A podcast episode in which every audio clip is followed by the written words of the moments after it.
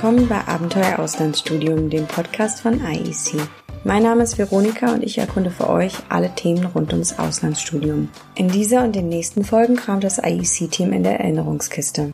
In unserer Mini-Reihe IEC im Ausland erzählen wir euch von den prägendsten Erfahrungen unserer Auslandszeit.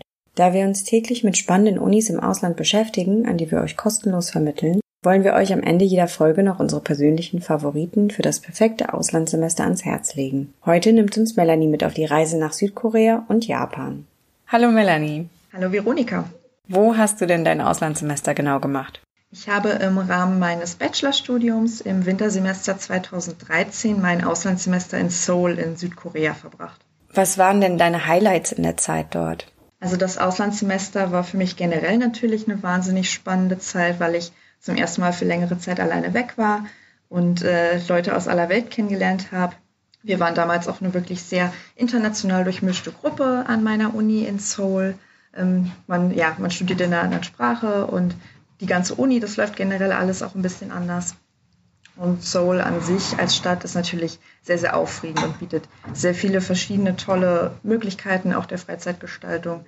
Also sei es nur etwa Karaoke singen, was wirklich ähm, ja eigentlich andauernd äh, gemacht wird und kein Klischee ist. Oder ähm, ja 4D-Kinos, äh, man kann 24-7 shoppen, wenn man möchte. Aber man kann auch ähm, viel Zeit in der Natur verbringen. Man kann mit der U-Bahn äh, aus der Stadt raus in, in den Nationalpark fahren und wandern gehen. Das ist da auch sehr populär. Also es bietet sich einem da wirklich ähm, eine Bandbreite an Möglichkeiten, in Seoul seine Freizeit zu verbringen. Das ist sehr spannend. Was hast du am liebsten gemacht? Also wir sind in der Tat relativ häufig äh, wandern gegangen. Das war echt cool, weil der Herbst ähm, eigentlich so neben dem Frühling die schönste Jahreszeit ist. Es ist sehr mild und ähm, die, die Wälder färben sich ganz, ganz toll bunt ein. Es ist wirklich sehr entspannt und bietet einen tollen Gegenpart zu dieser sehr turbulenten, großen, dichten Stadt. Wie war das denn sprachlich für dich? Also du hast erwähnt, dass du deine Kurse auf Englisch gemacht hast. Hat das gut funktioniert? Und wie war das mit dem Koreanischen? Wie musstest du dich durchschlagen? Also im Vorfeld ähm, hatte ich ein bisschen falsche Erwartungen an die Englischkenntnisse der Koreaner. Ich dachte, das läuft alles total einfach. Ähm, so im Alltag sprechen relativ wenig Leute dort ähm, Englisch. Da muss man sich eher so ein bisschen mit Händen und Füßen verständigen. Alle Schilder im öffentlichen Raum, sei es zum Beispiel in der U-Bahn, sind aber auch auf Englisch verfügbar. Also da findet man sich schon zurecht. Es ist aber ähm, ja so ein bisschen, bisschen abenteuerlich, was so die Englischkenntnisse angeht. In der Uni hatte ich natürlich dann Kurse auf Englisch das lief auch gut. Das war auch sehr durchwachsen, ähm, was so die, die, das englische Niveau auch der Profs angeht. Aber alles in allem war das wirklich absolut in Ordnung. Ich hatte einen Koreanischkurs ähm, in der Uni. Der war für mich aber eher so, ja, bisschen, um da mal reinzuschnuppern. Ich habe den nicht so wahnsinnig intensiv verfolgt wie, wie andere, weil ich da zum Beispiel auch ähm, keine Credits für anrechnen lassen konnte. Ähm, das ist auf jeden Fall cool, da mal reinzuschnuppern und so ein paar Sprachkenntnisse mitzunehmen. Und wenn man sich da intensiv mit beschäftigt, kann man sicherlich auch ähm, Koreanisch relativ gut lernen als asiatische Sprache. Aber ähm, ich habe mich da mit so ein paar ja, Floskeln ähm, äh, beschäftigt, die, die ich auch bis heute so ein bisschen beibehalten habe, aber nicht, nicht jetzt wahnsinnig viel. Ja, sag mal was. ähm, Annyeonghaseyo, das heißt Hallo. Melanie Jejo, äh, Tugil Salam Jejo heißt Hallo, ich heiße Melanie, ich komme aus Deutschland. Damit kann man immer schon punkten, wenn man so ein bisschen äh, das, das äh, im Gespräch mit Koreanern einbringen kann. Äh, genau, ich kann Kaffee bestellen. Kopi Hana Chusoyo ist ein Kaffee bitte. Kopi Hana? Kopi Hana Chusoyo. Ah ja, schön. Und äh, das obligatorische Kamsanida, das heißt Dankeschön. Cool, ja, kleiner, äh, kleiner Koreanischkurs an dieser Stelle. ja, aber nur ein ganz kleiner. Was waren denn so die kulturellen Unterschiede, die für dich ganz besonders waren? Also ähm, man fällt als Europäerin oder als Europäer äh, schon auf in, in Seoul. Das ist am Anfang etwas ungewohnt, vor allem wenn man jetzt vielleicht nicht so wahnsinnig gerne im Mittelpunkt steht und dann ähm, von allen Leuten im U-Bahn-Waggon äh, zeitgleich angestarrt wird, wenn man reintritt.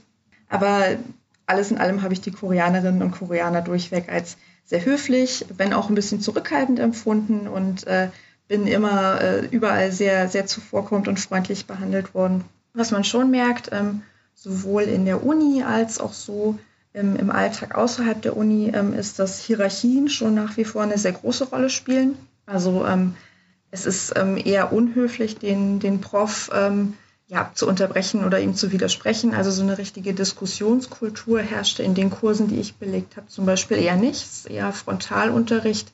Das heißt, der Prof ähm, trägt vorne vor und die Studierenden schreiben mit und wenn eine Frage gestellt wird, dann entsteht auch eine Art Interaktion, aber nicht so, wie man das vielleicht aus Deutschland aus dem Studium kennt. Und auch wenn man zum Beispiel essen geht, ähm, was so die Tischordnung angeht und so, da spielen Hierarchien eine große Rolle. Es ist immer wichtig zu wissen, wer der Älteste oder die Älteste am Tisch ist. Der oder diejenige wird zuerst bedient. Ähm, das ist so ein bisschen kompliziert, bis man da durchgestiegen ist, aber dann durchaus schon auch interessant, was das so ähm, für Beweggründe hat. Und grundsätzlich ähm, sind das zum Beispiel eben Unterschiede. Ähm, die Koreaner feiern viel und äh, sehr gerne.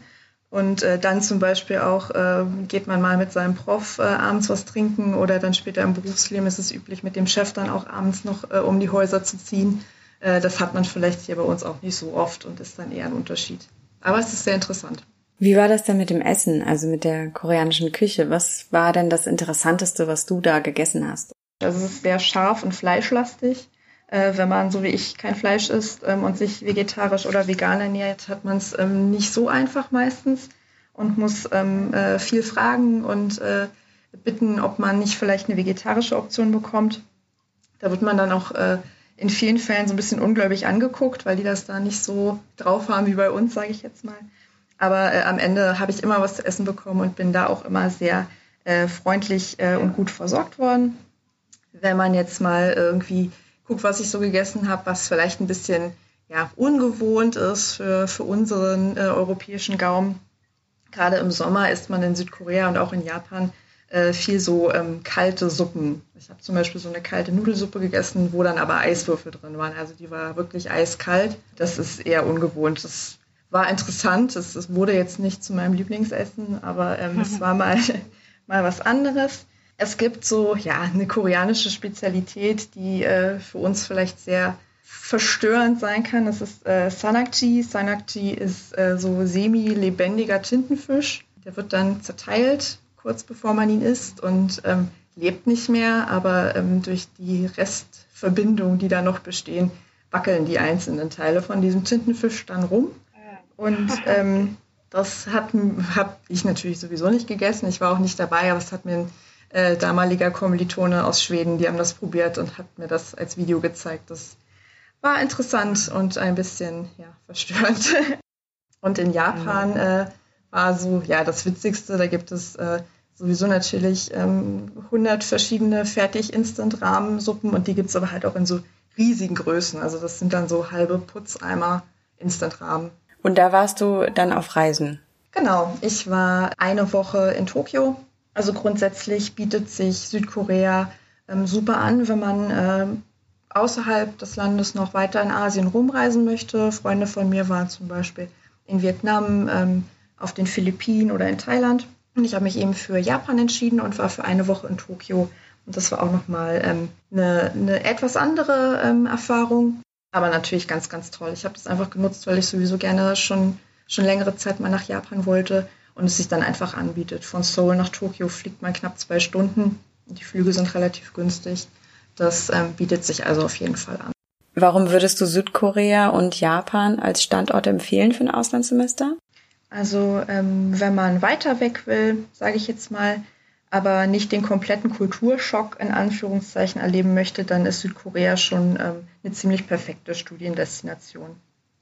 Ähm, zum Beispiel das, das U-Bahn-Netz dort ist sehr komfortabel ähm, Seoul an sich und, und überhaupt Südkorea ähm, sind sehr, sehr sicher, sehr sauber. Also da braucht man sich auch als Frau alleine abends ähm, absolut nicht unwohl fühlen. Es gab nicht eine Situation, in der ich mich nicht sicher gefühlt habe. Das ähm, macht das Ganze, wenn man auch noch keine Erfahrung in Asien hat, ähm, als Einsteigerland ähm, wirklich sehr, sehr schön, finde ich.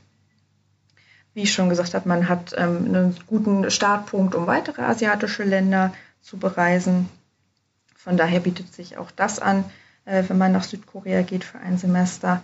Ähm, Japan ist dann natürlich nochmal eine, ähm, eine andere Erfahrung, ähm, wie gesagt. ist schon nochmal alles ein bisschen, ja, ein bisschen größer als, als in Seoul, gerade, gerade in Tokio. Aber auch äh, abseits von Tokio, in den etwas kleineren Städten, kann man dann wahrscheinlich so die, die japanische Kultur noch ein bisschen besser durchdringen. Häufig gibt es ja, ähm, ja nicht unbedingt die wahnsinnig große Auswahl an japanischen Unis, wenn man jetzt über die eigenen Hochschulkooperationen ins Ausland gehen möchte. Auch das nimmt zu. Also es gibt da, da durchaus mittlerweile Optionen aber es ist immer noch eher eine, eine selten angebotene Studiendestination. Und von daher freut es mich umso mehr, dass wir jetzt ähm, eine japanische Uni auch in unserem Partnerportfolio haben, an die wir vermitteln. Kannst du kurz was zu der Uni sagen? Na klar, gerne. Ähm, unsere japanische Partneruni ist die Yamanashi Gakuin University.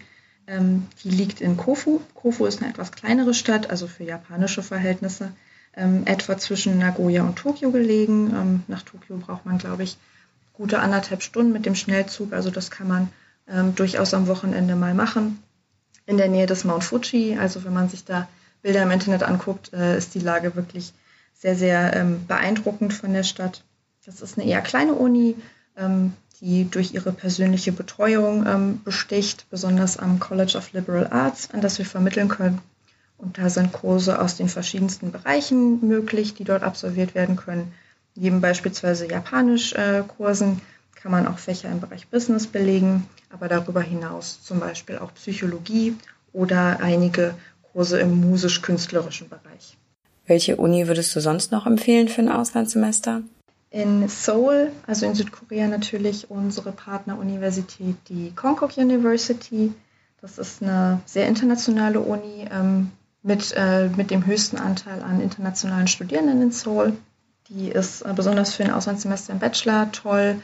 Ähm, es erwarten einen da ähm, viele, viele Kurse, gerade im Bereich Business, aber auch im, in Geisteswissenschaften hat man da wirklich eine sehr, sehr gute Auswahl an englischsprachigen Kursen. Es ist zudem eine sehr günstige Option. Also die Studiengebühren lassen sich zu 100 Prozent durch den Satz vom Auslands-BAföG abdecken und auch so ähm, mit den Wohnoptionen im äh, Dormitory ähm, ist das alles in allem für ein Auslandssemester, gerade im außereuropäischen Ausland, wirklich eine relativ preisgünstige Option.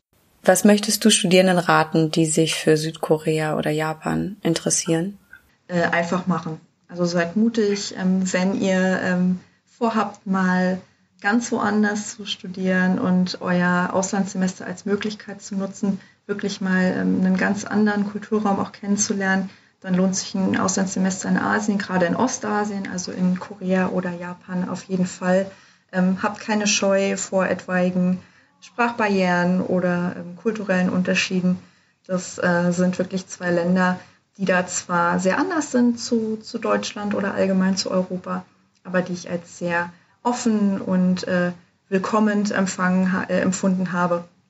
Das äh, kann ich also wirklich jeder und jedem nur ähm, uneingeschränkt ans Herz legen.